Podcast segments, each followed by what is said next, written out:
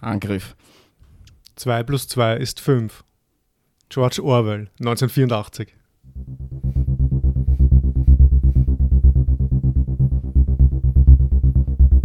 Ja, da sind wieder 3 Antworten zu zweit.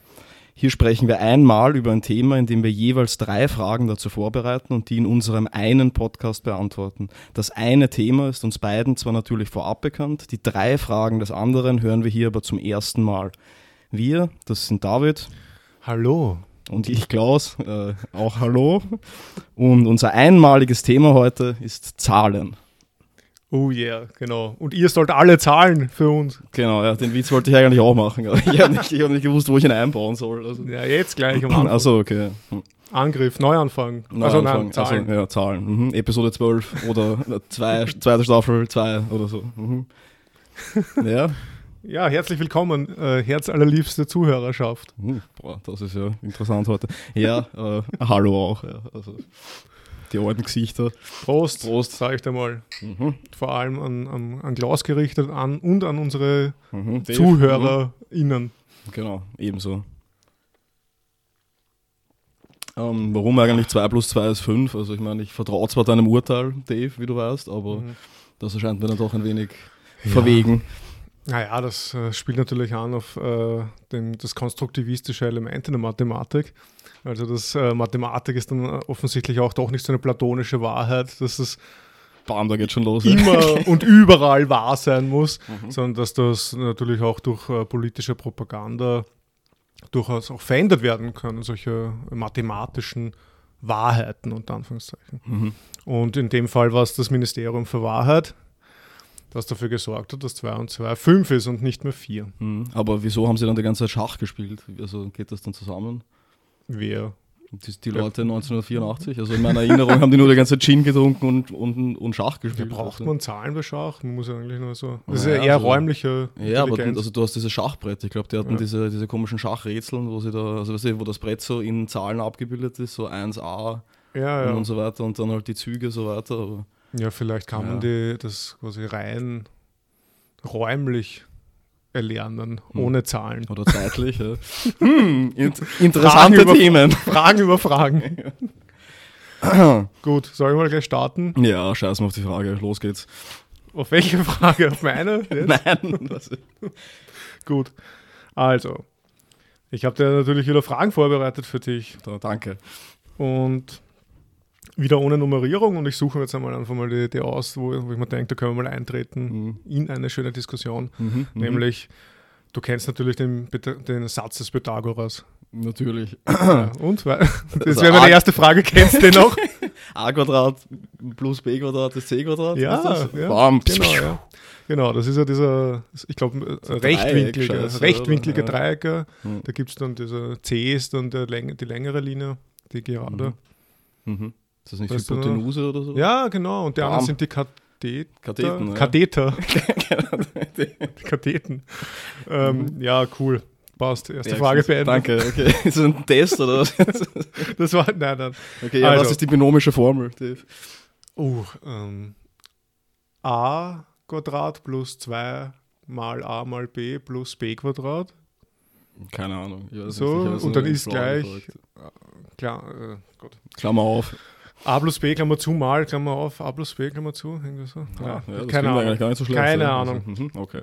Also, das schneiden wir ja alles raus. Es ist ja, das am Weg daher, also wir nehmen da jetzt beim Klaus auf, habe ich mir echt überlegt, warum suchen wir uns eigentlich immer Themen aus, von denen wir keine Ahnung haben? Ja, tatsächlich, ich habe es mir auch gedacht. Also ich habe zuerst gesagt, ja, Zahlen, das ist ja Hammer, da können wir wieder diese ganze konstruktivistische Scheiße loslassen, die wieder immer in die Welt schreien, aber im Endeffekt, also wäre es halt schon gut, auch eine so grundsätzliche Ahnung von Mathematik zu haben oder sowas, ich weiß nicht. Also, aber andererseits, passt schon. Also, wir haben die Matura. Das muss reichen. HTL, bitte. Genau. Also, Pythagoras. Der hat eben nicht nur diesen pythagoreischen Satz da formuliert, den er eventuell auch nicht einmal formuliert hat. Das war so ein komischer Sektierer in Wahrheit, oder? Ja, genau. Das wollte ich hinaus. Das ist ganz lustig. Da gehen anscheinend die Lehrmeinungen etwas auseinander. Also manche sagen so, er war halt wirklich so ein mythischer Sektenführer, der eigentlich keine Ahnung hat von Wissenschaft und Mathematik. und andere sagen, na, da hat schon wirklich auch sich da vertieft in mathematische Studien und so weiter und hat auch was vorangebracht. Und es ist irgendwie ganz lustig, weil das, finde ich, so einen Diskurs markiert oder so, den wir heute auch noch irgendwo haben, nämlich so Mathematik zwischen Ratio und Mythos. Total, und ich finde das irgendwie ganz interessant. Also jetzt in dem Fall, es gibt auch so, ich habe mir das jetzt nicht ausgesucht, wer das gemalt hat, aber es gibt auch so ein Gemälde von, ich schätze mal so Renaissance wahrscheinlich in der Zeit, wo der Pythagoras mit seinem Kult oder mit seiner Sekte quasi so tanzend vor dem Meer die Sonne begrüßen, also den Sonnenaufgang und so. Also wie in einem Hip-Hop-Video kann man sich das wahrscheinlich vorstellen, oder? Also. Ja, in einem Hippie-Hip-Hop-Video vielleicht oder so.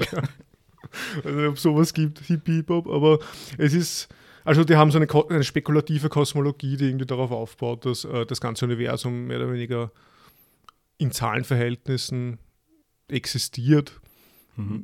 Wahrscheinlich, also nach heutigen Annahmen ist das wahrscheinlich gar nicht so falsch, oder? Ja. Ich meine, was man so alles herum berechnet, ich habe keine Ahnung. Aber irgendwie geht das halt da so sehr in die Metaphysik hinein und eben, wie gesagt, diese Pythagoreer sind halt voll so diese diese Kultgemeinschaft, also fast so kommunenmäßig, die auch verfolgt worden sind und so. Also, rechts und links wahrscheinlich. Genau, ja, diese Kommunen immer wieder. Und ja, ich weiß auch nicht. Was würdest du sagen? Würdest du so einen Kult beitreten? Ich würde ihn verfolgen. Also eigenhändig. Aber würdest du nicht eher so eine Zahl... Ich finde so ein Kult, der die Mathematik feiert, ist mir sympathischer als ein Kult, der, weiß ich nicht, irgendwie so, sagen wir mal, so Otto Mühl in seiner Kommune, der dann irgendwelche komischen ästhetischen Experimente macht mit Kindern oder so. Ja, also ich würde einen Kult, der die Zahlen feiert, noch interessanter finden als einen Kult, der die Mathematik feiert irgendwie oder so. Also ich weiß nicht, irgendwer hat das ja mal probiert, oder? Also dass er so versucht hat, Zahlen und das hebräische Alphabet, das Alphabet oder so, weil da auch jedem Buchstaben ein Zahlenwert zukommt oder so. Der hat dann versucht, das irgendwie zusammenzubringen, aber ich weiß nicht mehr genau, wer das war und warum. Aber also wenn ich mal einem Kult beitrete, dann werde ich meine Zeit und Aufmerksamkeit auf jeden Fall den wichtigen Dingen widmen. Also irgendwie Zahlen und Buchstaben verbinden. Also sehr gut. Ja. Nein, also sicher würde ich sowas beitreten. Also ich meine, hast du ein Angebot für mich? Willst du eine Sekte gründen, David? Also ich überlege mir das jetzt schon seit längerem. Seit längerem, okay.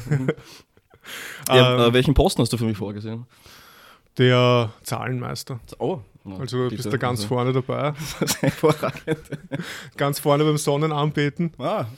Und ja, aber jetzt abgesehen von dieser Kultsache, würdest du auch diese Auffassung teilen, dass das durchaus heute noch so ist, jetzt vielleicht nicht in so Kultgemeinschaften, aber dass die Zahl an sich oder die Zahlen, wenn man sich so umschaut, was man mit denen macht und so, und dass das schon irgendwo zwischen Ratio und Mythos immer noch quasi herumschwebt. Fix, das ist meine zweite Frage auch eigentlich, also mehr oder minder dann, aber ja, absolut, ich denke, ich greife da jetzt einfach mal vor wiederum. Es ist ja so, dass man in so einem mythologischen Weltbild oder so, da waren ja, also die Naturerscheinungen haben die Menschen bedroht sozusagen und ich weiß jetzt auch wiederum nicht von wem das ist, ich bin heute top vorbereitet, ich habe das alles am Vormittag einfach mal so runtergeschrieben, was mir eingefallen ist. Ja, am Vormittag, ich am Weg daher im Bus. Achso, bitte, hervorragend.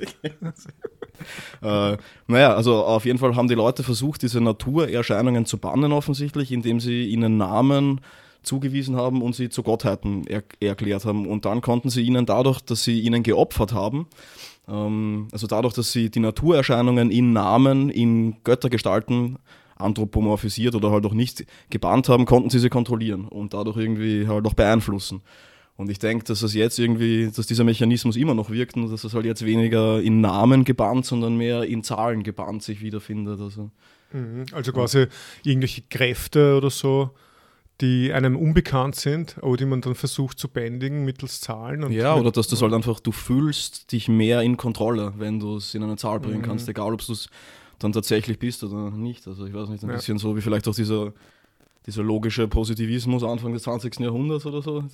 Bam, bam. Bam, bam, genau. Ja. Ich weiß nicht, das kommt mir auch ein bisschen so vor, aber naja. Ja. Shoutout an die Fachphilosophen. Ja, nein, aber ich finde auch, ich weiß auch nicht, ja, ich bringe das jetzt einfach mal. Ich denke auch, Also das hat was damit zu tun, meine Beobachtung, die ich die letzten Jahrzehnte gemacht habe, in einem Haushalt, wo es immer Diskussionen gab über Essen und Abnehmen. Okay. Also alles Zahlenverhältnisse, oder? Also ja, genau. Wie viel Kalorien und wie viel Gewicht und bla. Also meine Beobachtung ist irgendwie so dahingehend, dass die Zahlen wirklicher als die Wirklichkeit sind für manche Menschen. Also man kann vielleicht die unbekannten Kräfte irgendwie bannen damit, aber man kann sogar die Wirklichkeit quasi bannen. Man kann das irgendwie einkasteln und man kann... Indem man so das Ganze in so eine Mikrostruktur verlegt, oder? Also irgendwie so eine Realität hinter der Realität, sowas wie chemische Formeln oder so ein Scheiß. Halt, indem man quantifiziert, indem man eine Welt, eine Hinterwelt, ganz genau, die Hinterweltler, indem man so eine metaphysische, platonische Hinterwelt aufbaut, wo man dann sein Gewicht ganz klar abbilden kann, okay, das sind jetzt 86 Kilogramm oder was auch immer. Und das ist jetzt quasi, das bringt dir eine Erkenntnis oder eine Einsicht in deinen eigenen Körper, die wirklicher ist als dein eigenes Körpergefühl oder dein Selbstgefühl. Ja, das ist interessant. Ich meine, ganz ist diesem eigenen Selbstgefühl eh nicht zu trauen, aber der Waage ist genauso wenig zu trauen. Ich glaube, das sind so viele Faktoren, die davon abhängig sind, was du am Vortag gegessen hast. Also es ist auch, glaube ich, wenn man anfängt, Sport zu machen oder abzunehmen, diätischer zu leben oder so, dann nimmt man am Anfang sau viel ab in den ersten paar Wochen vielleicht, Tagen, ich weiß nicht genau. Die Tage wegen Wasser. Ja, genau, absolut. Ja. Das ist das Wasser. Also du nimmst eigentlich nicht ab de facto, oder beziehungsweise wenn du Sport machst viel, dann nimmst du eigentlich sogar zu. Also Muskeln. Ganz oder? Genau, ja, weil Muskeln schwerer sind als Fett. Also zumindest habe ich das gehört. Keine Ahnung. Was Sie da alles lernen von uns. Wahnsinn. Alles sicher völlig unbekannt. Naja, also auf jeden Fall, worauf ich hinaus will, ist, dass man halt dieser Waage nicht trauen kann. Also ich plädiere eher für verschiedenweite Hemden, an denen man dann einfach sehen kann. Also ich meine, wobei es halt dann auch von der Tageszeit total abhängig ist, bei mir zumindest. Ja. Aber, ich finde, das ist wirklich fast wieder so eine Grundsatzfrage, was du ja oft quasi so bezeichnest, zwischen Drittpersonalität und Erstpersonalität. Also total, so eine drittpersonale Erklärung wäre, okay, mein Körper hat 86 Kilogramm und eine erstpersonale wäre, also quasi aus meiner phänomenologischen oder erstpersonalen Perspektive betrachte ich mich und sehe, dass der Gürtel nicht mehr so leibend zugeht oder das Hemd nicht mehr so gut passt. Und das sind so ganz unterschiedliche, auch erkenntnistheoretische Zugänge auf die Welt. Und das Orge ist, dass wir in einer Zeit leben, in so einer realistischen Zeit, oder? Wo man glaubt, dass die drittpersonale Perspektive, die 86 Kilo, dass das eigentlich mehr aussagt über einen, oder dass das mehr Evidenz besitzt, oder dass ich mich an dem orientiere, wie ich mich weiter zu verhalten habe, also ob ich jetzt weniger essen soll oder nicht und so weiter. Ja, total. Es ist halt, also ich meine, du kennst mich ja eh und die Zuhörerschaft wahrscheinlich jetzt auch schon mittlerweile, dass ich ein Verfechter der erstpersonalen Perspektive bin, wo es nur irgendwie geht oder so. Das Problem, das ich da halt nur sehe, wenn man das dann propagiert und gerade eben so auf eigenes Körperempfinden und Gesundheitsempfinden vielleicht sogar noch, dann kommt man halt relativ schnell in die Fahrwasser der Homöopathie oder sowas, keine Ahnung, also wo es halt dann, also keine Ahnung, was halt nur darum geht, wie du dich fühlst und das dann einfach über das entscheidet, was jetzt was gebracht hat oder so. Und das ist mir halt, also ich meine, wir hatten das eh schon mal, also irgendwie das ist ein bisschen wie dieses Beispiel so, keine Ahnung, meine Freunde darf nur ich schimpfen und sonst niemand sozusagen. Also, so irgendwie, also die drittpersonale Perspektive ist von meinem, wie auch immer, also von einem Standpunkt aus zu kritisieren, der halt auch ihre Wirkmächtigkeit und ihre Sinnhaftigkeit einsieht. Das ist irgendwie, also Thomas Mann hat in seinem Essay über Friedrich Nietzsche, also ihn verteidigt hat damals nach dem Zweiten Weltkrieg, hat er auch gesagt, dass er dass seine Philosophie eigentlich für ihn zu verstehen ist als ein verzweifelter Aufschrei einer ästhetischen Perspektive auf eine entästhetisierte Welt und weniger jetzt dieser Wille zur Macht, also die halt missbraucht wurde, dargestellt sozusagen. Und in dem Sinne würde ich das auch sehen. Ich meine, ich habe auch eine Waage im Badezimmer oder so und stelle mich ab und zu drauf, aber es ist halt... Kopfschütteln. Ja, aber andererseits ist halt dein eigenes Körperempfinden, dem ist halt auch nicht zu trauen, oder? Also ich meine, da musst du ja nur denken, wie wir verschieden auf unsere eigenen Podcast-Episoden schauen. Also ich meine, ab und an denkst du halt, ja, labernd und dann, okay, eigentlich Ja, das stimmt schon. Das ist Zeit für ein Lagerfeuer oder so. Es ist wahrscheinlich das zu enge Hemd und der zu enge Gürtel ist ja eigentlich auch Trittpersonal. Ja. Weil dann betrachte ich mich ja durch den Druck, den mir ein Objekt macht. Es kommt auf den Gürtel an. Also wenn der Gürtel Löcher hat, dann auf jeden Fall. Aber wenn er nur so ein Ding-Gürtel ist, dann ist das vielleicht noch mehr in der Hand. Also es stimmt auch zu. Ich glaube auch, dass man trittpersonale Betrachtungen von sich selbst jetzt nicht irgendwie exkludieren sollte. Man kann es auch, glaube ich, faktisch nicht. Ich glaube, das ist quasi eine Geisterfrage, ob man das soll oder nicht, weil das ist... Man macht das einfach, oder Menschen machen das, weil sie aus sich hinaustreten und sich selbst beobachten oder so. Das ist auch dieser Zug zur Zahl, den der Mensch hat vielleicht, oder? Genau, und das ist eben die Sache. Ich glaube, es wird nur dann problematisch und das ist vielleicht wieder aus so einem, weiß ich nicht was, aus einem im weitesten Sinn therapeutischen Blickwinkel oder so. Es wird dann problematisch, wenn man sich diesen Zahlen so unterwirft, dass man denen mehr traut als sich selber. Also wenn man dann quasi sich total aushändigt und wenn auch der eigene Selbstwert abhängt oder auch die ganze Stimmung, die ganze Offenheit gegenüber jetzt dem Tag oder der Welt oder so davon abhängt, ob ich jetzt, weiß ich nicht, ein paar Gramm mehr habe oder weniger, weil das auch so Schwankungen sind, auch in der Messschwankung von der Waage, die teilweise total unbegründet sind, warum du dann so viel Selbstwert rausziehst. Oder ich weiß auch nicht. Naja, total. Also zumal ja auch Wagen. Also ich meine, wie gehen die? Das ist ein bisschen so wie mit Spiegeln, oder? Das ist auch so ein total gestörter Gedanke, dass man irgendwie, also zumindest habe ich das irgendwo mal gehört wiederum, dass man, dass kein Spiegel dich wirklich so wiedergibt, wie du eigentlich aussiehst. Also du siehst dich nie, wie du aussiehst, sozusagen. Du siehst immer nur so eine, weiß nicht, eine approximative Annäherung dessen, wie du aussiehst oder so. Und vielleicht... Ja. Mit einer Waage genauso, wenn du dich halt zu quantifizierst, aber ich bin total bei dir, also wenn du dich selbst in dieses Korsett Zahl einschnürst oder so, dann weiß nicht, so verliert man halt sau viel, glaube ich einfach. Ja, gut, die Frage ist jetzt erschöpfend beantwortet, ich glaube, du kannst... danke. Pythagoras, alles klar, erstmal abgehakt, ja. Oder auch nicht, schauen wir mal. Ja, also ich habe vorgestern einen Artikel im Standard gelesen, in dem vorkam, dass Venusfliegen fallen, also diese Pflanzen, die Insekten verspeisen, zählen können und ein Kurzzeitgedächtnis besitzen. What? Ja, und also sie haben das wirft so viele Fragen auf für mich irgendwie, ich weiß nicht. Also offensichtlich haben sie Sinneshaare irgendwie. Auf den Blättern, in diesem Fangapparat, und wenn das Beutetier diese zweimal berührt, dann bewegt sie sich oder dann merkt sie so, also wenn es einmal berührt, dann ist ein Reiz da, wenn der Reiz wiederholt wird, dann breitet sich das Aktionspotenzial aus und also innerhalb von 30 Sekunden und wenn dann schließt sie sich sozusagen nach dem zweiten Mal und bei der fünften Bewegung, die sie spürt, also sie können offensichtlich bis 5 zählen, haben diese selbsternannten Forscher, festgestellt, ab der 5. Bewegung werden dann Verdauungsenzyme freigesetzt, die dann irgendwie dazu führen, dass das Insekt verdaut wird, sozusagen. Und jetzt, wenn man es weiterdenkt, dann hört man ja oft irgendwie, dass so viele Tiere zählen können im Endeffekt, oder? Also Hunde, Pferde, Delfine sicher auch, Krähen, Tintenfische oder sowas. Und was ich mich da halt frage, ob das wirklich Zählen ist, was die machen. Oder ob das nicht einfach so unsere Übersetzung, unsere Erklärung von diesen Vorgängen ist. Und ob jetzt, also in weiterer Folge dann habe ich mich gefragt, ob für das Zählen, also nennen wir es einfach mal Zählen jetzt, bei der Pflanze, dass es diese 5 Reize geben muss oder so. Ob dieses Zählen Zahlen braucht. Also ob das nichts... Also ob das Zählen nicht losgelöst sein könnte von den Zahlen und inwieweit das dann bei uns auch so ist. Also ob das vielleicht nur auf Berührung beruht oder auf irgendeiner Art von Sinnlichkeit. Und das hat mich dann weitergeführt zu unserem guten Freund Hans Vaihinger.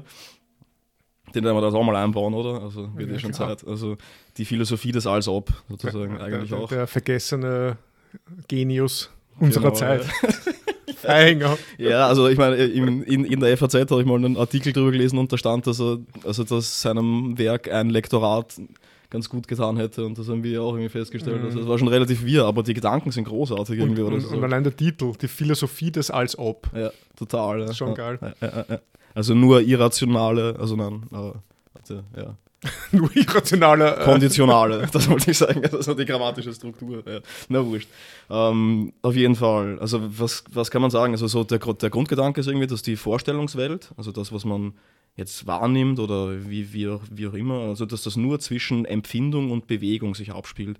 Also dass das Beobachtete oder die Empfundene oder das Empfundene nur Sukzession und Koexistenz der Phänomene sind und alles andere rundherum sind dann einfach Fiktionen. Also vielleicht muss man noch einen Schritt zurückgehen und sich irgendwie mal diese eigentlich sehr wüde Prämisse verinnerlichen, die sich natürlich auch schon bei Schopenhauer findet, dass das Denken kein Selbstzweck ist, sondern im Dienste des Organismus steht. Also dass es so eine Art von zweckdienlicher Mechanismus ist, der dazu dient, uns die Welt oder unsere Wahrnehmung der Welt, unsere Empfindung der Welt erklärbar zu machen. Also Feihinger spricht von Erleichterung und Beschleunigung der Vorstellungsbewegung und uns damit Handlungsmöglichkeiten in ihr bietet. Also Erklärbarkeit und Handlungsmöglichkeiten werden durch das Denken gewährleistet. Und das vollzieht sich dann, dieses Denken eben nicht nur auf einem Weg, der jetzt immer widerspruchsfrei wäre, sondern das Denken nutzt einen ganzen Arsch voll Fiktionen sozusagen und die Feihinger jetzt aber nicht deshalb verurteilt, weil sie Fiktionen sind, sondern er sagt, das sind fruchtbare Irrtümer, das sind legitime Irrtümer.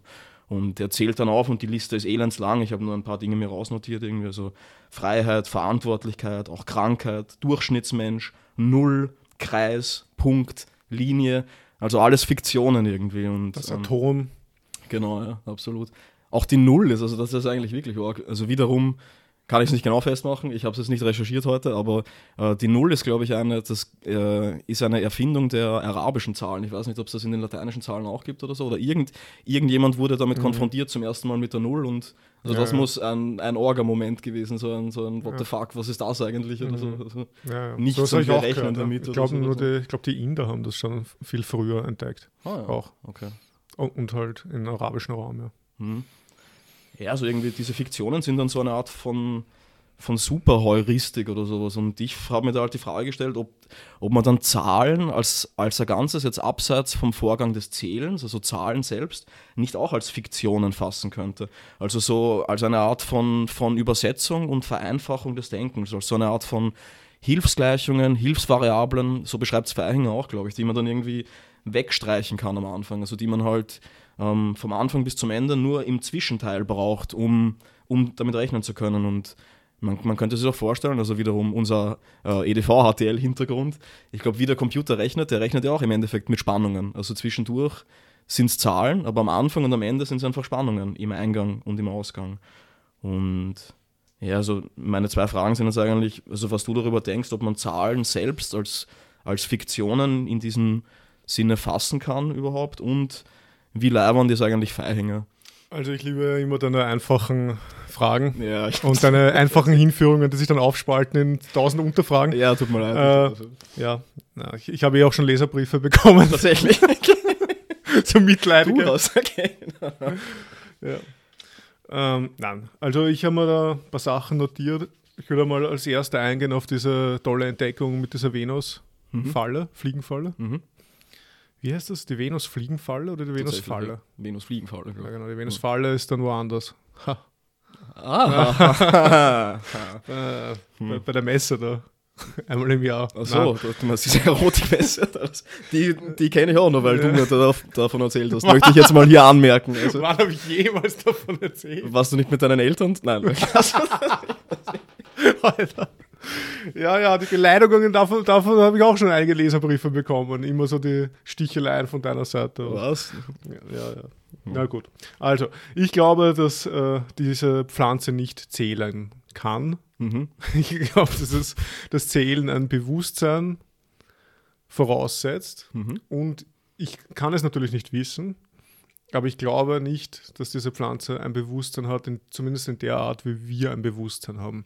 Mhm. Das wären vielleicht Pflanzenontologen oder Pflanzenethiker oder ich weiß auch nicht, wie man vielleicht auch bestreiten oder sagen, ja, das, ich meine, zumindest kann man skeptisch bleiben und sagen, wir wissen es nicht, wie es ist, eine Venus-Pflanzenfalle zu sein. Also, das kann man wahrscheinlich sagen, aber ich glaube trotzdem nicht, dass sie so ein Bewusstsein haben. Und wenn sie das nicht haben, wird es schwierig mit Zählen, weil das schon eine abstrakte, formale, höhere Denkfähigkeit ist, Ja, die einfach wirklich, also nicht hardcore ist. Ja, die Zahlenreihe im Kopf zu behalten, oder? Also ich meine, genau. Sie versuchen das, glaube ich, zu rechtfertigen dadurch, dass sie den Pflanzen eine Art von Kurzzeitgedächtnis unterstellen. Ja, okay. Das scheint mir der easy way out, um das zu retten. Aber ich bin bei dir, es ist halt trotzdem. Also. Ja, vielleicht. Ja, es ist halt die Frage, ob quasi ein Kurzzeitgedächtnis reicht für Zählen. Also quasi, dass man gar nicht so ein Bewusstsein braucht. Hm. Ja, aber da müsste man sich vielleicht auch genauer den Forschungsartikel durchlesen von denen, um jetzt da wirklich quasi... Ja, dass man da nicht vorbeizielt, auch an der Argumentation von denen. Aber ich stelle mir aus meiner naiven Herangehensweise vor, dass diese Pflanzen Reizreaktionsmechanismen unterliegen. Mhm. So wie du das geschildert hast. Wenn einmal was ist, dann ist das. Wenn zweimal ist, dann ist das. Und dass das relativ mechanistisch ist, dass da quasi nicht so ein Bewusstsein dazwischen geschaltet ist, sondern das ist jetzt aber zweimal gewesen, jetzt glaube ich, ist es eine Fliege. Nein, also das haben die Leute auch nicht gesagt. Also sie haben das beschrieben als molekulares Gedächtnis, das auf einer zellularen Kalziumuhr passiert. Ja, ich habe gestern auch einen Sci-Fi-Roman gelesen. Passt. Ja, keine Ahnung. Ich wollte das vermeiden, weil du mich dann sicher fragst, was das ist. Also keine Ahnung. Also was ist das? Nein. Nein, aber ich glaube, so Reizreaktionsmechanismen auf so einer basalen Ebene, ich meine, das hat wahrscheinlich unsere Haut, unser Körper hat ja auch 1000 solche Funktionen, die sich erst dann aktivieren oder inhibieren, also wie sagt man da, aufhören, irgendwas zu machen, wenn eine gewisse Schwellenwert überschritten ist. Wie beim Aktionspotenzial oder so, genauso. Also das haben wir ja auch in unserem Gehirn, in unseren Nerven und so weiter. Und da gibt es immer, also es gibt eine gewisse Anzahl an Reizen und wenn die überschritten ist, dann werden solche, Potenziale ausgelöst. Und ohne da jetzt tiefer reingehen zu wollen, ich glaube, dass das eher was mit Wiederholungen von Reizen zu tun hat, die quasi passieren mechanistisch, als dass das wirklich etwas mit Zählen hat, wie wir es jetzt verstehen quasi. Dass ich jetzt wirklich sage, 1, 2, 3, 4, bla bla bla.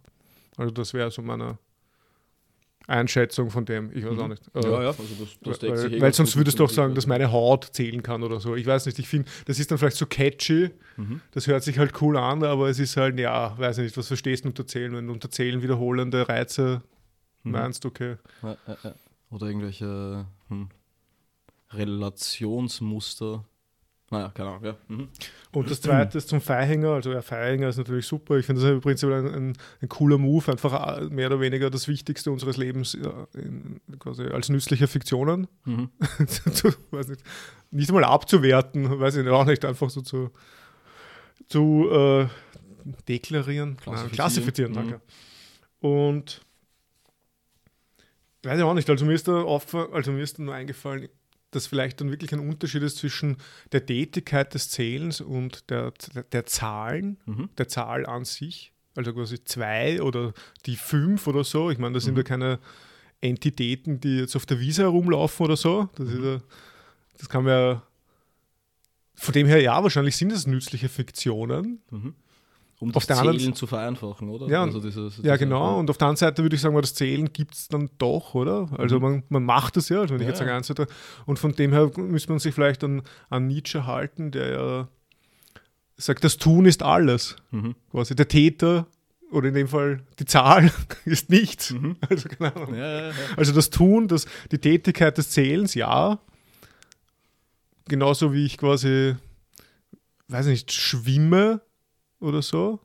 Also Schwimmen gibt's, aber es gibt nicht den Schwimmer. Okay. Also der Schwimmer an und für sich. Ja, also eine Person, die... Also nein, das Schwimmen. So, sagen wir so, das Schwimmen. Okay. Sagen wir so, ist besser. So eine Substantivierung des Adjektivs, oder? Ja, so das Schwimmen. Des Verbs, ja. Also des Verbs, genau. Ja, also klar.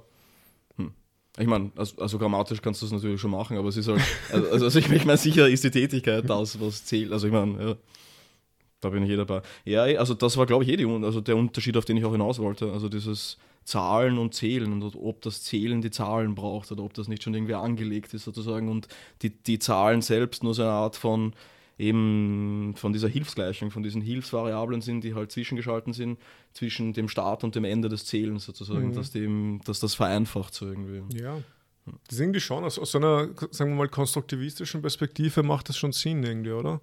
Also ist auch die Frage, ob alle Sprachen das überhaupt so abbilden können. Also quasi können Sprachen, die zum Beispiel keine Nomen haben, haben die dann Zahlen?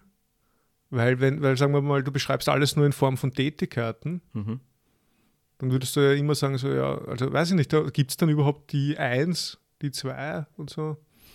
Na, das ist eine gute Frage, aber gibt es solche Sprachen, die jetzt tatsächlich auf Substantive, also die komplett verzichten? Also ich meine, das Substantiv ist ja letzten Endes wir sind ja jetzt im Gedankenexperiment. Das ist eine Art von Zustandsbeschreibung. Also ohne Zustände gibt es natürlich dann nur die Tätigkeit, dann ist es alles nur der Fluss und der Wind.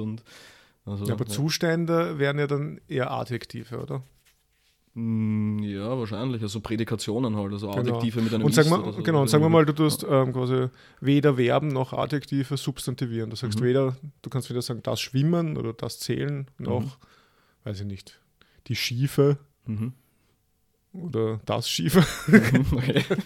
Der Schiefer. Oder die Stärke oder so. Aber du machst, es geht nur noch alles in Tätigkeiten und in Eigenschaften.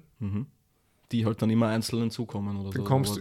Dann wäre es halt gerade so, dass du den Täter irgendwie stark machst, oder? Also wenn du alles dem Täter zu, also wenn... Na, es gibt dann, aber du hast halt keinen Namen für den Täter. Du beschreibst nur noch alles. Ah ja, das Schwimmen ist schnell. Nach heideggerischem Mann, Dave. Ich weiß auch nicht. Ich würde sagen, brechen wir mal lieber auf. Bevor wir uns dann noch tiefer eingraben. Aber es ist ein interessantes Gedankenexperiment.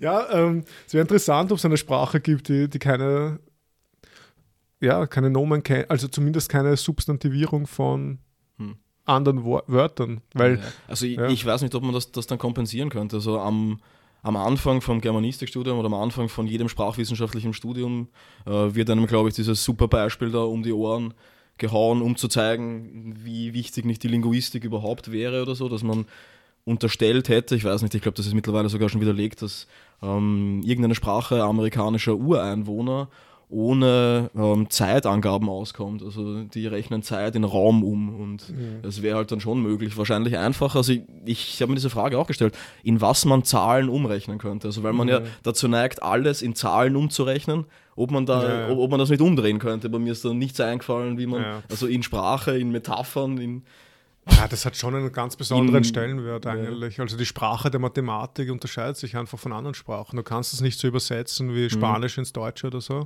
Ja klar. Also. Wüsste ich jetzt auch nicht, wohin soll man das übersetzen?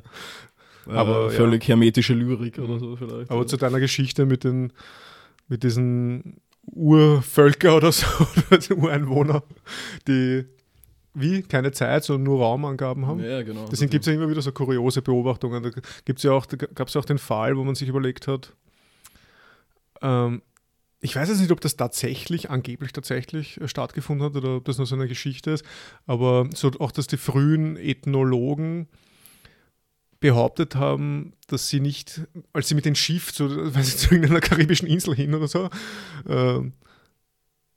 hingefahren sind, da haben die Leute, die dort gewohnt haben, weil sie nicht gewusst haben, wie Schiffe aussehen, oder sie haben keinen Begriff vom Schiff gehabt. Sie haben keinen Begriff vom Schiff gehabt, von einem Gegenstand, der irgendwo drüber fährt übers Wasser. Deswegen haben sie es ja nicht gesehen. Okay. Ja, gut. Passt. So gehen wir jetzt zur zweiten Frage. Passt. Von mir. Also, vielleicht mal ein bisschen was zum Zusammenhang zwischen Zahlen oder Mathematik und Moralität. Günther Anders, der hat ja so ein recht cooles Buch geschrieben, die Antiquiertheit des Menschen, und hat da eigentlich war ein Pionier der Technikphilosophie und hat da drinnen auch über die Atombombe geschrieben. Und da gibt es einen Paragraph, der heißt, was die Verhinderung verhindert. Was quasi die Verhinderung des Einsatzes der Atombombe verhindert. Also ja, warum man das nicht aufhalten konnte. Ich glaube, der hat das schon nach dem Einsatz in Japan. War er nicht in einem Briefwechsel mit dem Piloten, der das abgeworfen hat? Oder ich glaube auch, das ist dann alles so nachher dann gekommen. Er hat sich dann sehr stark eingesetzt, eigentlich gegen Atomenergie, Atombomben und so weiter. Ja. Bin ich aber auch nicht so drin, aber das Interessante ist irgendwie, da schreibt dann rein, er schreibt von so Rechenmaschinen und so, also so ganz frühe Computer, die offensichtlich Wahrscheinlichkeiten berechnen für Angriffe. Mhm. Also wann der Angriff kommt von der Gegenseite natürlich. Mhm. Also, und da schreibt er dann, dass so durch diese Organisation mit Rechenmaschinen und mit Computer und mit formalen Algorithmen und so weiter, was ja im Endeffekt alles irgendwo auf Mathematik basiert, vergessen die Akteure, die da beteiligt sind, die Moralität von dem ganzen Geschehen, was da eigentlich passiert. Mhm. Also die sehen dann quasi nur noch irgendwelche mathematischen Funktionen und Kurven und vergessen die Moralität quasi von dem, was sie da machen. Und ja, ich habe jetzt vergessen, das Zitat mir aufzuschreiben. Nein, egal. Aber ich habe sie paraphrasiert und ja, das gibt ja, ich meine, das hat sich ja nicht vermindert. Mhm. Also wenn man sich anschaut, wie heutige Kriegsführung oder so, Diagramme, Häufigkeitstabellen und so weiter. Und das wird immer abstrahiert von dem, was man da eigentlich wirklich anrichtet oder was da eigentlich gemacht wird. Mhm. Und ja, was sagst denn du dazu? Sehr gute Frage. Na, also sicher könnte man sagen, dass der Computer, also dass diese Wahrscheinlichkeitsrechnungen, keine Ahnung, die da ablaufen oder sowas dazu führen können, dass wir die Kontrolle über das Ganze verlieren oder so. Ich denke aber schon noch, dass da irgendwie der Faktor Distanz einfach was Wichtiges ist. Also wenn man sich das irgendwie jetzt ganz plastisch darstellen will, ist es sicher einfacher, eine Person zu erschießen als zu erstechen. Also zumindest wäre es das für mich, weil man halt einfach weiter weg ist und weniger jetzt direkt mit dem Leiden konfrontiert ist, was halt jetzt irgendwie diese Drohnenangriffe, aber gut, ich meine, wenn du beim Militär bist, dann bist du wahrscheinlich sowieso schon, also zumindest wenn man so hoch gestiegen ist, nein, also das nehme ich jetzt nicht zurück, das äußere ich einfach weiter, da gehört eine gewisse emotionale Kälte einfach dazu, glaube ich, dass man, also, ja. Und diese Moralität wird vielleicht weniger vergessen, als einfach abgeschoben auf eine andere Instanz, weil halt eine andere Instanz verfügbar ist, auf die man sie extrem leicht abschieben kann. Also weil es natürlich immer einfacher ist, Befehlen zu gehorchen, als sie zu verweigern, und die eigene moralische Instanz dann sich sicher leichter damit tut, wenn sie weder das Opfer sieht und die Erklärungen von einer Stelle kommen, die ja eigentlich als unfehlbar gedacht wird, also wie die Mathematik wahrscheinlich. Also wenn man sich darauf beruft, ein Götze des Mordens sozusagen dann vielleicht. Ja. Oder das ist interessant, das geht sogar teilweise so auch in andere Kapitel jetzt von dem Buch vom Anders. Ja, das ist jetzt wirklich schon sehr lang her, aber irgendwie so, er hat gleich nicht vom Pythagoreischen, sondern wie heißt das, der den Menschen vorher gebracht hat? Prometheus. Prometheus, das prometheische Gefälle, wo wir Technik geschaffen haben, von der wir uns schämen. Genau, von der wir uns schämen, die prometheische Scham, weil die einfach ärger ist als wir im Endeffekt. Also. Und in dem Zusammenhang schreibt er eben auch davon, dass wir uns eigentlich gar nicht mehr vorstellen können mit unserem menschlichen Bewusstsein, wie viele Menschen wir umbringen können mit einem Schlag. Mhm. Und die Technik kann das halt. Also die macht das, die Atombombe. Aber wir hinken da hinterher, weil wir uns nicht einmal mehr vorstellen können, wie viel Leid mit einem Schlag quasi verursacht wird. Also deswegen ist es auch sicher leichter, jetzt 100 Menschen mit einer Drohne zu töten, als einen niederzustechen, oder? Oder als einen niederzustechen. Also auf jeden Fall, ja. Ich habe mir halt überlegt, dass, so dieses Zitat, was ich eigentlich bringen wollte, da schreibt er irgendwie, dass die Moralität wird vergessen aufgrund der Glätte der Funktion. Und ich habe mir dann, ich glaube, er schreibt Funktion in dem Zusammenhang eher die Funktion des organisatorischen Betriebs, aber ich finde auch, wenn man sagen könnte, so die Funktion eben als mathematische Funktion, also die Kurve. Und wenn man sich dann überlegt, so ein Streudiagramm oder wenn man dann so quasi diese verschiedenen Punkte hat und jeder einzelne Punkt ist so ein Einzelfall, ein Individuum. Und dann, dann versucht man da den Durchschnitt durchzuziehen im Sinne von einer Kurve, dass man quasi so durchzieht, durch den Punkteschwarm eine Gerade und sagt, das ist jetzt der Durchschnitt oder ich weiß auch nicht was, das ist jetzt die Kurve und an das richten wir uns, dass das einfach fucking nützliche Fiktion und alles, was die Formeln befriedigt, oder? Also ich weiß nicht, dieses menschliche Agieren danach, also ich weiß nicht, auch so, ja, machen wir gleich das nächste Feld auf, von dem ich keine Ahnung habe, Physik. Okay. Ist es nicht da auch so? Also ich meine, zumindest habe ich ein paar Mal gelesen. Jetzt Spulen, Optik, genau. dass jetzt die moderne Physik einfach danach trachtet, die vorhandenen Formeln zu befriedigen. Also das ist einfach so, oder dass alles danach gemessen wird einfach oder so. Und also ich meine, und ich könnte mir schon noch verdammt gut vorstellen, wenn du diese Linie ziehst zwischen den einzelnen Punkten, dass da noch, wenn man das jetzt konkretisiert wieder, einen Drohnenangriff im Nahen Osten oder so, ja, dem fallen halt dann, weiß nicht, sie versuchen vielleicht die Zivilisten zu minimieren oder so, aber naja, kannst schon rechnen, 3-4 Hochzeiten werden schon da abgeschossen oder so. Und gibt schon ein paar Ausreißer dann halt. Ja. Okay. Das ist zu arg. Naja, sollen wir gleich mit der nächsten kranken Scheiße weitermachen? Ja, bitte. Passt. Also die nächste kranke Scheiße, diesmal keine Einleitung, mitten rein Würfel. Also was ist das eigentlich? Orges, bitte. Also ich habe gedacht, das war jetzt so, dass ich würfeln soll. Also, Würfel! Würfel. Nein, ein Würfel einfach. Also das ist ich weiß nicht, also zuerst mal, wenn ich einen Würfel sehe, dann will ich ihn würfeln. Also das ist so generell, glaube ich, irgendwie. Und aber was ist ein scheiß Würfel eigentlich? Das ist eine Zahlenreihe gebundener Zufall. Und dieser Zufall ist wieder an eine physische Form gebunden und damit versucht, handhabbar oder beherrschbar zu machen. Also ich meine, wenn man denkt, das zielt jetzt ein bisschen auf das ab, was ich vorher schon gesagt habe, mit dieser mythologischen Weltsicht oder Weltauffassung, dass man alles bannen will, so als mehr oder minder vielleicht als Lebenserleichterung, vielleicht im Sinne Feihingers sogar, als Erhöhung von Erklärbarkeit und damit Handlungsmöglichkeit oder so. Und mir kommt so vor, als hätte man versucht, den Zufall in den Würfel zu bannen und ihn irgendwie so unter seine eigene Kontrolle zu bringen und dadurch beherrschbar zu machen. Aber gleichzeitig ist man ihm halt total unterworfen, weil man immer würfeln will. Also der Würfel und das Würfeln, so wie das Zählen und die Zahlen oder so. Und ich habe es jetzt schon gesagt irgendwie, also dass man den Göttern geopfert hat sozusagen, also den vorher eigens konstruierten Göttern.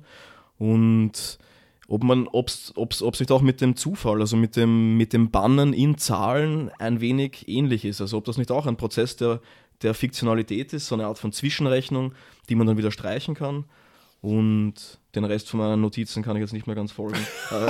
Ich glaube, ich wollte darauf hinaus, dass sich der Zufall dann wieder verselbstständigt. Also er kommt wieder im Prozess des Würfelns. Also er ist im Würfel gebannt zwar und so lange kontrolliert, solange man den Würfel nicht bewegt, aber wenn man ihn bewegt, dann verschafft er sich wieder seine Freiheit. Und genauso ist es vielleicht mit dem Zählen und der Zahl oder so.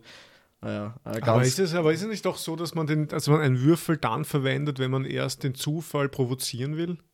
Ja, stimmt. Ja. Dann bringst du ihn unter Kontrolle halt, wenn du würfelst. Aber damit evozierst du ihn halt auch wieder, oder? Also, das meine ich ja. Also quasi wenn wir jetzt in einer Situation sind, in der wir gerne einen Zufall haben. Also zum Beispiel, wenn es darum geht, ein Privileg zu vergeben und wir haben aber nur ein paar Stücke. Ich habe nur 2 Kuchen und es sind 5 Kinder. Das ist jetzt ein eigenartiges Beispiel. Ich habe nur 2 Bonbons. Fährst du da mit einem Van, so einem abgedunkelten irgendwo durch die Straße? Oder? Stranger Danger. Okay. Ja. Nein, aber da zum Beispiel, wir sagen, ja, da ist halt Zufall die fairste Sache. Oder weiß ich auch nicht, in Spielen natürlich. Im Spielen ist ja auch oft so ein Zufallsmoment gefordert, weil es einfach das irgendwie spannender und lustiger macht. Jetzt geht man dann her und baut das Element des Würfels ein, nicht deswegen, weil man etwas beherrschbar machen will, sondern weil man etwas absichtlich quasi dem Zufall überlassen will, damit es spannender wird. Aber ist es nicht dann genau unter deiner Kontrolle? Also kontrollierst du dann nicht den Zufall sozusagen? Also du sagst dann, wann der Zufall einsetzt und wann nicht sozusagen. Ja. Okay, in so einer übergeordneten Perspektive quasi, ich kontrolliere dann quasi die Güte des Spiels oder so wie leibernd das Spiel dann im Endeffekt ist. Und das versuche ich zu kontrollieren, indem ich einen Zufallsmoment einbaue. Ja, oder du machst ja den Zufall dadurch in gewisser Weise untertan, also weil du den Würfel würfelst sozusagen. Aber das trifft sich mit dem, was du sagst, auch, denke ich. Aber ich habe mir gedacht, dass der Würfel so jetzt als Symbol, vielleicht als so eine Art so eine Attributierung des Gottes Mathematik ist oder so. Aber wenn ich ihn würfel, dann entzieht sich die Natur wieder meiner Kontrolle. Aber das ist wahrscheinlich der Gedanke schon ein wenig so weit. Meine Frage war eigentlich nur, was soll das? Ja. Also lässt sich die Welt in Zahlen bannen und macht das überhaupt Sinn? das zu tun. Ja, also die Welt vielleicht nicht, aber sein Leben, oder? Man könnte sich überlegen, mit so einem, sagen wir mal, einen sechsseitigen Würfel, dass man sich wirklich, also wenn man jetzt sich nicht hundertprozentig entscheiden kann, was man so macht, dass man einfach, dass man so Zahlen zuweist und dann würfelt man. Ja, ja. So im Alltag einfach. Da gibt es ja... Gibt es da nicht so eine Erzählung davon? Also, ich weiß auch nicht, mir kommt das auch so bekannt vor. Ja. Aber ich kenne es auf jeden Fall, also quasi in einer abgespeckteren Variante natürlich von Batman, von Two-Face, weil der hat ja diese Münze. Und bei dem ist es halt eine 50-50-Wahrscheinlichkeit. Also bei dem gibt es immer nur zwei Möglichkeiten, jetzt nicht sechs. Aber das geht ja auch so in die Richtung, dass er dann über Leben und Tod entscheidet, aber weiß ich nicht. Aber man muss das ja nicht so, also so drastisch machen, man kann nicht so. Selbstverständlich muss man das.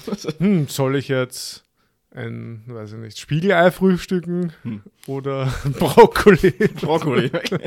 Schafkäse. Und jetzt auf einmal Brokkoli, jetzt muss er, jetzt muss ich Brokkoli kaufen. Machen, das ist schon sauer.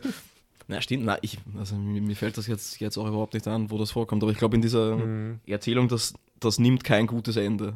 Auf jeden Fall, also es wird dann irgendwie, ich weiß nicht, ich glaube, es wird am Anfang eingezogen, also ich glaube, es ist so eine Person, die Entscheidungsschwierigkeiten hat und sich das so, oder war das ein scheiß Film? Mir kommt es auch so ganz dunkel vor, vielleicht haben wir das gemeinsam. Ja, das kann gut sein. Irgendwann mal angeschaut mit 16. Aber okay, es ist eigentlich, es macht dann schon die Frage auf, also wenn man es jetzt umlegt auf so eine Lebensführung oder so, macht schon die Frage auf, will man sich, glaube ich, sein Leben dadurch spannender machen, indem man so einen Moment reinbringt, wo es aufs zufällige Gelingen ankommt. Und wo ich quasi meine, sagen wir mal, die Selbstbestimmung, die ich potenziell zumindest hätte, also wo ich jetzt sage, okay, ich mache jetzt das, weil bla bla bla und gebe mir Gründe dazu und so weiter, wo ich das quasi freiwillig aus den Händen lege, eben um mir selbst so ein bisschen, die Welt interessanter zu machen. Aber das ist halt auch die Frage irgendwie, auch bei Spielen, weil du das vorher angesprochen hast, also zum Beispiel, ich weiß nicht, Würfelspiele. Widerlich. Ich bin auch kein großer Freund davon, muss ich sagen. Und ich habe mal gesehen, dass irgendwelche Leute Schach mit Würfeln spielen oder so. Das ist ja völlig absurd, bitte. Also bei Schach ist gerade das Schöne, dass man da keine. Aber ich meine, das fährt sich dann halt total fest in diesen ausgefeilten Stellungen irgendwie. Also ich glaube, die russische Methode, Schach zu lernen, ist einfach Stellungen und Auswege auswendig zu lernen. Und das ist halt irgendwie auch. Wodka trinken. So drüber leeren. Nein, ich weiß nicht, also ob das dann wirklich noch so. Ja, keine Ahnung. Ich mag es zum Beispiel, also was ich von Kindheit an gehasst habe, war Mensch, ärgere dich nicht. Und ich habe das als Kind halt nicht so theoretisch fassen können wie heute, dass dem der Zufall dran schuld ist. Das ist. Ja, das scheiß Risiko, bitte. Das war doch einfach nur Orke. Ich hasse es. Vor allem, das ist ja noch gemeiner, weil es ausschaut. Vor allem, es schaut aus, als wäre es ein Strategiespiel. Es suggeriert so, hey, spiel mich, du kannst, weiß nicht, global Kriegsführung strategisch machen. Und dann ist es abhängig davon, wie du würfelst. Ja, das ist dann nur Würfeln. Ja, Glück. Also im Endeffekt, aber die Leute, die gewinnen, rühmen sich dann strategisch besser gewesen zu sein, oder? Also, das sind Wunden der Kindheit. Schon wieder diese Leute. Immer wieder diese Leute. Immer wieder diese Menschen. Widerlich. So wie die dritte Frage. Oh.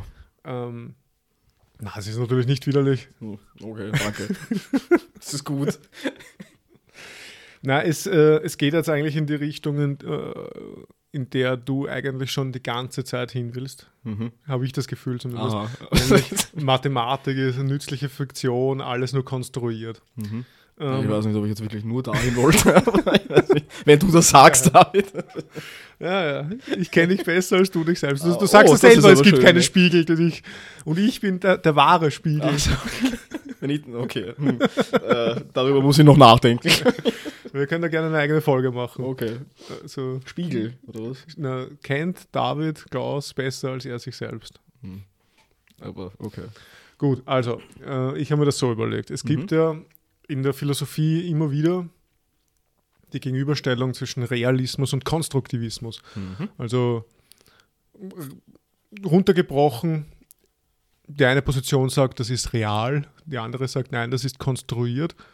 Hat man zum Beispiel, weiß ich, in der Moralphilosophie oder so, wo es darum geht, moralische Werturteile oder so, ob das wirklich etwas Reales betrifft, gibt es wirklich Gegenstände, die wirklich gut sind oder einfach so in der Realität gut sind, oder sind das nur konstruierte Werturteile, ja, wie auch immer die dann konstruiert sind, gesellschaftlich, ja. In der Mathematik kann man das ja auch ähnlich fassen. Man kann ja sagen, gibt es eigentlich die Zahlen? Das hast du ja auch schon vorher aufgeworfen, die Frage. Gibt es 3? Gibt es 500? Und irgendwie habe ich das Gefühl, bei Pythagoras zum Beispiel war das ja so. Also der halt wirklich, ja, das gibt's halt irgendwie.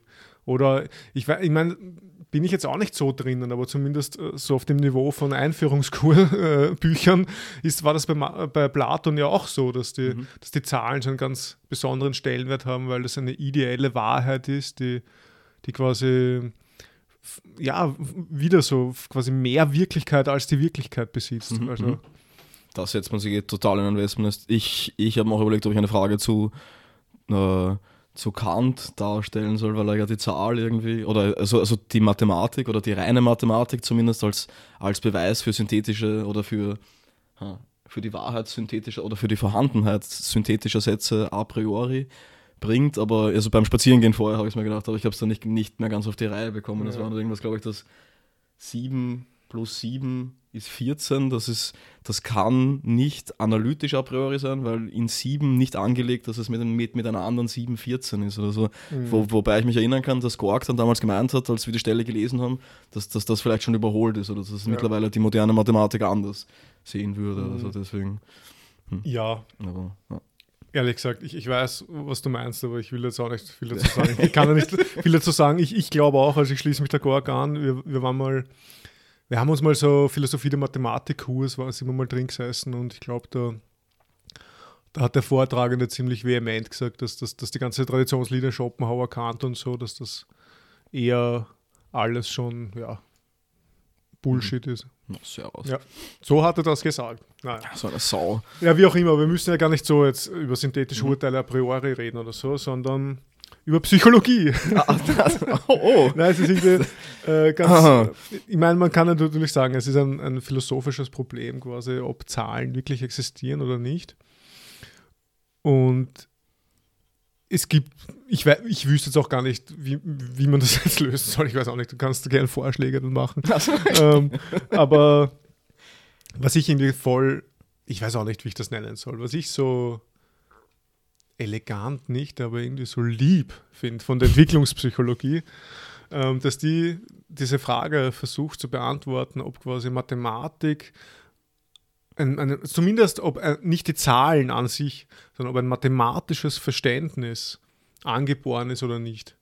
Also quasi, dass man sich auf dieser Ebene der Universalität nähert. Nicht, dass man jetzt sagt, die 2 oder die 5, das ist irgendwie ein Ding, was wirklich existiert. Außerhalb des Menschen. Genau, sondern so entwicklungspsychologisch quasi, ist ein mathematisches Verständnis universal angeboren oder ist es anerlernt, kulturell und so weiter. Und ich finde das irgendwie für mich zumindest also jetzt einmal so ins Blaue gesprochen, eine interessantere Frage, weil es ja irgendwo auch eine empirisch, zumindest potenziell empirisch überprüfbare Frage ist oder sowas und nicht einfach so, gibt es die 5 irgendwo, weiß ich nicht. Und die haben so ein Liebesexperiment, und in der Entwicklungspsychologie haben wir so nette Sachen mit Kindern und Säuglingen und da haben sie dann so ein quasi wie so ein Puppentheater aufgebaut, und da ist der Vorhang zu und da ist ein Säugling, sitzt dann davor, und dann geht der Vorhang auf und dann sieht er 2 Hasen.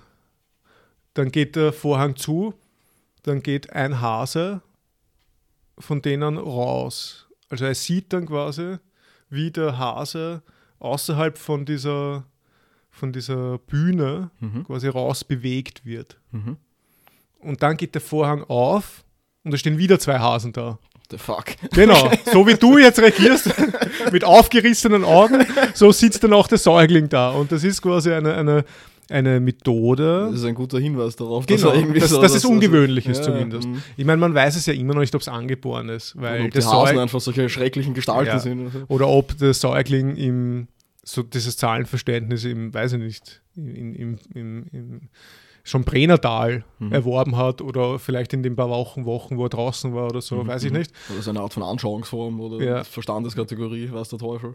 Aber ich meine, genau, die Überlegung ist ja, dass man umso früher man versucht, quasi die Kinder zu catchen für solche Experimente, desto eher ist man an Universalia dran, weil es eben eher dann dafür spricht, dass es angeboren ist. Und wenn jetzt der auch so verdutzt schaut und so, dann ist es eben, wie du sagst, ein Indikator dafür, dass da anscheinend irgendwie ein Verständnis da ist, dass das eine unmögliche Situation ist. Und dann schließt man halt darauf, dass der schon ein grundlegendes Verständnis von Zählen oder Zahlen hat, was ich irgendwie ganz interessant finde. Ja, es ist halt die Frage, ob das Zählen oder Zahlen ist, oder?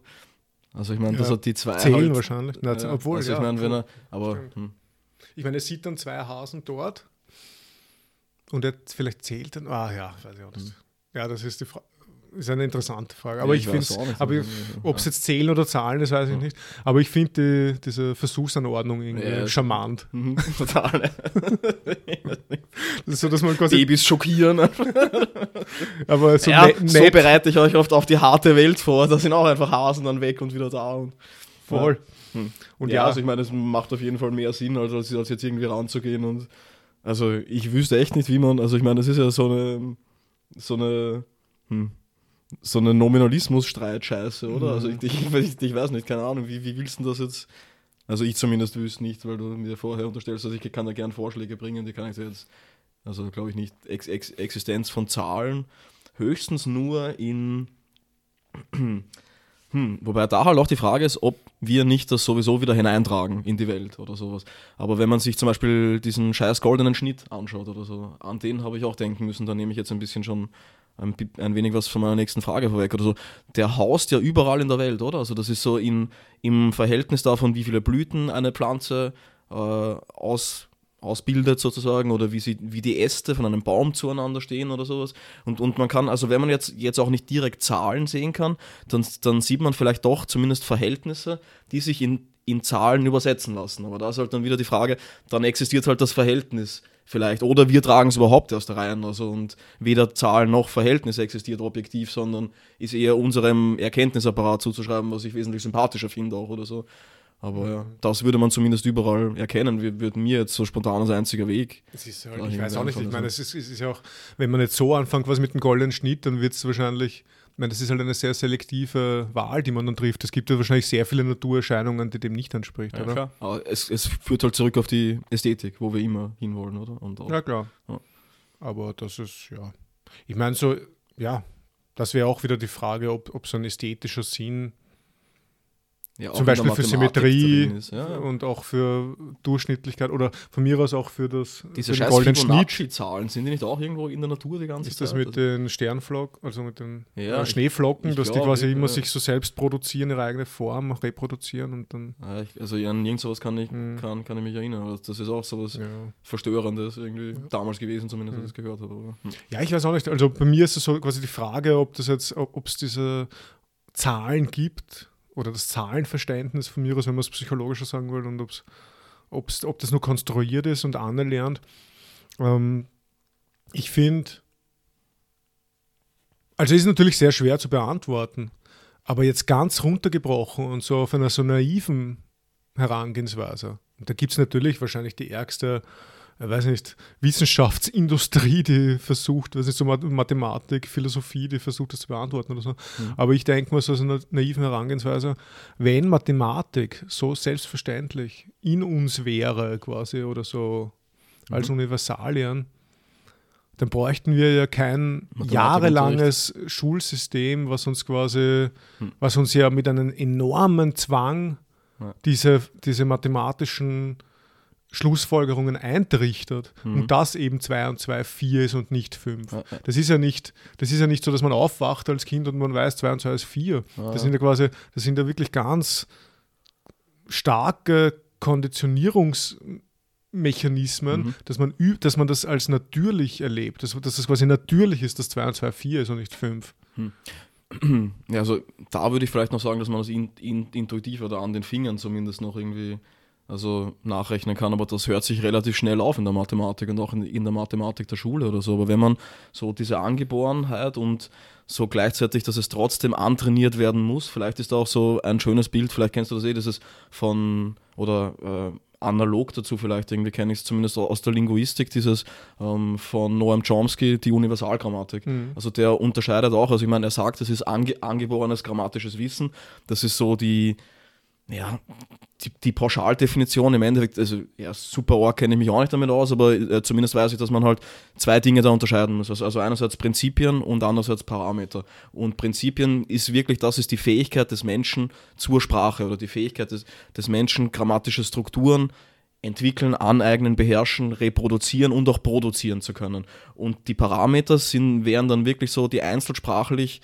ausgestalteten Möglichkeiten dessen. Also am besten kann man sich vielleicht verbildlichen bei der Aussprache oder bei der Intonation. Also der Mensch hat die Möglichkeit natürlich, sonst könnte man es ja nicht irgendwie sämtliche Sprachen der Welt zu intonieren. Aber das geht halt nur bis zu einem gewissen Grad. Irgendwann sind die Parameter gesetzt und dann wird es halt schwierig, darüber hinaus irgendwas weiterzumachen. Also jetzt, wenn wir uns jetzt beide hinsetzen würden und mit voller Inbrunst versuchen würden, Französisch zu lernen und die französische Intonation uns komplett arg anzueignen, wüsste ich trotzdem nicht, ob wir das noch hinbekommen würden, weil die Parameter schon gesetzt werden in dem Sinne. Also ich weiß nicht, ob die Analogie jetzt vollends trägt oder so, aber ich denke mir, dass mal zumindest so eine, ja, vielleicht eine grundsätzlich mathematische Grammatik im Menschen schon drinnen ist oder die Fähigkeit zu mathematischer Grammatik und wie es dann ausgebaut wird oder was aktiviert wird davon oder in welche Bahnen das gelenkt wird, unter welche Parameter das gesetzt wird,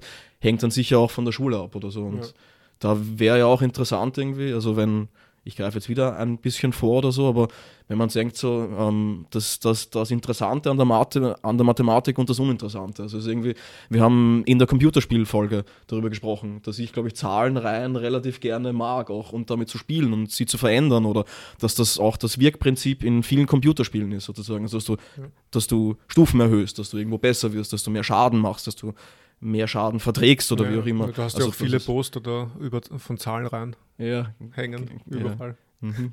Ganz bestimmt, ja. Also, wo genau? Im Schlafzimmer. Im Schlafzimmer, okay. Ja, also ich meine, bei Computerspielen sau interessant, aber andererseits erinnert dich zurück an unseren Rechnungswesenunterricht. Ich glaube, was Faderes habe ich mir nicht vorstellen können irgendwie. Und es ist Grausameres. Ja, das auch, ja. Darüber haben wir schon gesprochen, ja. Aber ja, stimmt. Naja. Okay. Also, aber vielleicht mache ich gleich weiter. Ja, klar. Ja, okay, passt. Also ich habe mir gedacht, als letzte Frage irgendwie so Zahlen, Ästhetik und Magie sozusagen. Okay. Also wie geht das zusammen halt irgendwie? Weil es ist irgendwie schon, wenn man sich denkt, woher, oder ja, meine, also das ist jetzt mehr so ein Gedanken, ich weiß nicht, ob ich da eine Frage formulieren kann. Ja. Hake halt einfach rein, wo du denkst, dass es sinnvoll ist dann sozusagen. Also ich habe mir gedacht, also... so behandelt man mich da. Okay. Bestens, ich meine, du bekommst Wein, Mineralwasser, hallo, ich weiß nicht. Also, ja, also ich habe mir gedacht, woher rührt eigentlich diese Schönheit von Zahlen? Also warum finde ich manche Zahlen schön und andere Zahlen nicht schön? Jetzt ganz genau genommen, auch beim eigenen Alter zum Beispiel, finde ich ungerade Zahlen wesentlich schöner. Also jetzt bin ich 35, das ist eine wunderschöne Zahl. Hingegen 34, das ist nur peinlich eigentlich, wenn ich genau bin. Da bin ich nicht dabei. Nicht? Ich meine, 35 finde ich auch schön, aber ich finde zum Beispiel 37 nicht so gut. Also ich kann es nicht so strikt gerade und ungerade trennen. Ja, also ich finde die Vollen auch gut, 40, 30, 20. Ja, natürlich, ja, klar, ja, das stimmt. Das ist halt auch gerade. Ja, klar. Also. Aber 37 würde ich auch schöner finden als 36 zum Beispiel. Ich finde alle 5er-Schritte sind gut. Mhm. Also, okay. Also 35, 40. Mhm. Dazwischen ist alles Kacke. Naja, das nicht unbedingt. Also der Dreier ist auch labernd eigentlich, finde ich. Also 33... 38 wäre vielleicht auch okay, also nicht. Das muss man dann anschauen. Das ist mir zu vulgär. Okay. Also mich erinnert es immer an die 3 Streifen von Adidas und so. Okay. Okay, Markenkind. Ja. Markenkind, also das muss man von dir anhören. So mit einem Adidas-Schuhen auf dem Berg in der Gorg-Folge. Okay, nein, also jetzt ist halt meine Frage, ja. Also, ach so, doch. Nein, eigentlich nicht. Also die weiteren Gedanken.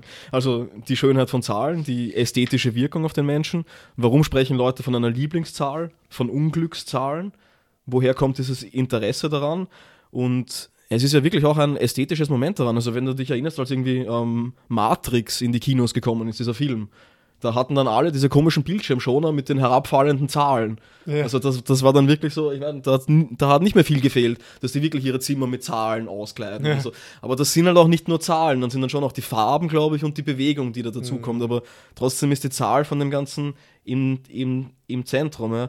Und also ich meine, wenn man jetzt nimmt, dass Zahlen nur eine Übersetzung der Welt zum besseren Verständnis und gesteigerter Beherrschbarkeit ist, dann ist es ja völlig absurd, von einer Lieblingszahl zu sprechen oder von dieser ganzen Zahlenmystik im Christentum, dass man da 7 mal 7 die Unendlichkeit darstellt oder so, also woher das alles kommt oder irgendwie, ja, ich habe mir auch aufgeschrieben, dieses, nur weil ich es lustig fand, dieses Douglas Adams, die 42, als die Antwort auf die Frage nach dem Sinn des Lebens oder sowas, und da habe ich mir halt gedacht, dann irgendwann, also trägt zwar die Zahl als Form noch die Bedeutung in sich, aber die Form verselbstständigt sich dann irgendwann und irgendwann existiert dann nur noch die Form und man findet dann die Form schön ohne das, was dahinter ist, oder trägt die Form vor sich her ohne das, was einst darin gefasst war. Also wieder ein nietzscheanischer Gedanke im Endeffekt, denke ich. Und ja, ich habe auch eine Frage notiert, und zwar, was ist deine Lieblingszahl? Okay, danke, dass du mir die Frage stellst, weil ich muss sagen, ich habe das nicht. Mir ist das Konzept von Lieblings... total fremd. Ich habe schon als Kind, wenn man mich gefragt hat, deine Lieblingsfarbe, habe ich nicht gewusst, was ich darauf sagen soll. Okay. Kann auch nicht sagen, wer mein BFF ist, obwohl du natürlich sehr nah im engsten Kreis drin bist, aber ich könnte... So, ich breche jetzt sofort alles auf. David, du kannst gehen. Da ist die Tür. Ja, ich will eh nicht mehr. Nein. Und von dem her, ich habe keine Lieblingszahl. Okay. Ich finde das auch mit dieser Unglückszahl sehr eigenartig. Ja, das ist sowieso lächerlich. Ich glaube, in Thailand oder so gibt es ja Stockwerke nicht. Ja. Ich weiß nicht, was war das? 4 oder so? In Flugzeugen gibt es auch diese Reihe nicht. Und das ist ja nicht mal, die sind nicht mal stabil. Also ich glaube, in Italien ist das anders als, das ist nicht die 13, sondern nein, 19 oder so, 17. Ja. Und das zeigt ja auch schon, dass das alles irgendwie... verselbstständigte Form einfach ist. Also das dann halt so, ich glaube, weil du gefragt hast, woher das kommt, also woher auch diese kosmologischen Überlegungen kommen, quasi. Ich weiß nicht, auch, oder dass man sagt, in der Bibel gibt es viele Anspielungen und die Zahl 7 ist so wichtig und keine Ahnung was. Das kommt halt, glaube ich, schon daher, dass Mathematik, Zahlen quasi aller Konstruktion zum Trotz oder quasi Fiktionalität eventuell, trotzdem irgendwie, zumindest der allgemeinen Auffassung nach, eine allgemeine Wahrheit haben. Ja, das heißt, diesen Glanz der Objektivität. Genau, und es gibt oder? Einfach, würde ich einmal sagen, so in so einem, weiß ich nicht, intuitiven Zugang sind Wahrheiten, formale, universale, objektive Wahrheiten, die quasi nicht beschmutzt sind von der Empirie und von der Ähnlichkeit des Körperlichen, des Weltlichen und so weiter, sondern die sind einfach da, also quasi so eben wie so platonischer Ideenhimmel jetzt mal, quasi mal, wenn man das wieder mal hernehmen will, das Bild. Und armer Platon. Ja, voll. Ich habe das ja gar nicht so gemeint. Nein, aber, seit Jahrhunderten bin ich das an den Kopf geworfen. Aber eben, und da muss man vielleicht unterscheiden, was weiß ich, die empirische Wahrheit, die ist halt immer vergänglich und falsifizierbar, weiß nicht, Forschungsergebnisse oder auch alltägliche Erlebnisse und Erfahrungen können immer auch falsch sein oder so. Und die wirkliche Wahrheit und wieder mal die wirkliche Wirklichkeit ist in der Mathematik zu Hause, weil die wird auch da sein, wenn wir uns schon längst zerstört haben. Ganz genau. Das ist dieser Drang, sich selbst oder seine Wahrheit unsterblich zu machen, oder? Indem man sie in Zahlen bannt oder sowas. Stimmt, ja. Also es bietet dir vielleicht einen formalwissenschaftlichen Weg zur Transzendenz. Weißt du, was ich meine? Ja, absolut. Also dass du dir nicht den Vorwurf machen musst, so die Empirie zu überschreiten oder und über den Fluss. Genau, und dass man dir nicht sagen kann, so ja, du bist ein vormoderner, weiß nicht, Gottesgläubiger. Nein, ich habe Zahlen. Und so komme ich zur Transzendenz. Genau. Also von dem her, also zumindest kommt, denke ich mal, schon von dort diese starke Verankerung in der Kultur auch und warum Mathematik so eine mächtige Kulturtechnik auch ist. Eigentlich immer und überall. Also abgesehen davon, dass es nützlich ist, dass man damit nützliche Sachen machen kann und die Zivilisation wahrscheinlich auf vielen Techniken beruht, die halt Mathematik inkludiert oder so. Okay. Aber einfach auch so dieser Glanz der absoluten Wahrheit. Indem man sich verewigen kann, oder? Also so irgendwie den eigenen Namen in, in Stein zu schreiben oder so. Naja, was wir halt durch den Podcast machen, also nicht durch die Mathematik, aber... Genau, also wir haben ja unseren eigenen Weg zur Transzendenz gefunden. Selbstverständlich, ja, zur Transzendenz. Mit Mikro. Mhm. Jo. Naja. Sehr schön.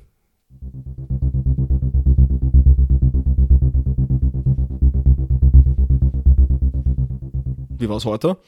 Ja, super lauernd, muss ich sagen. Also mir hat es halt sehr viel Spaß gemacht. Ja, wir waren noch viel energiegeladen am Anfang, glaube ich, gleich mal, oder? Also, es ist natürlich auch wieder so einer dieser irrationalen Tagesverfassung geschuldet, aber ich fühle mich heute lauernd wohl und mir macht das Reden Spaß. Mhm. Und mir hat es halt sehr viel Spaß gemacht, über die Mathematik zu philosophieren. Mhm. Ja, ebenso. Dabei können wir es dann belassen, oder? Ja. Also, ich liebe dich, Klaus. Ich dich auch, David. Tschüss. Ciao.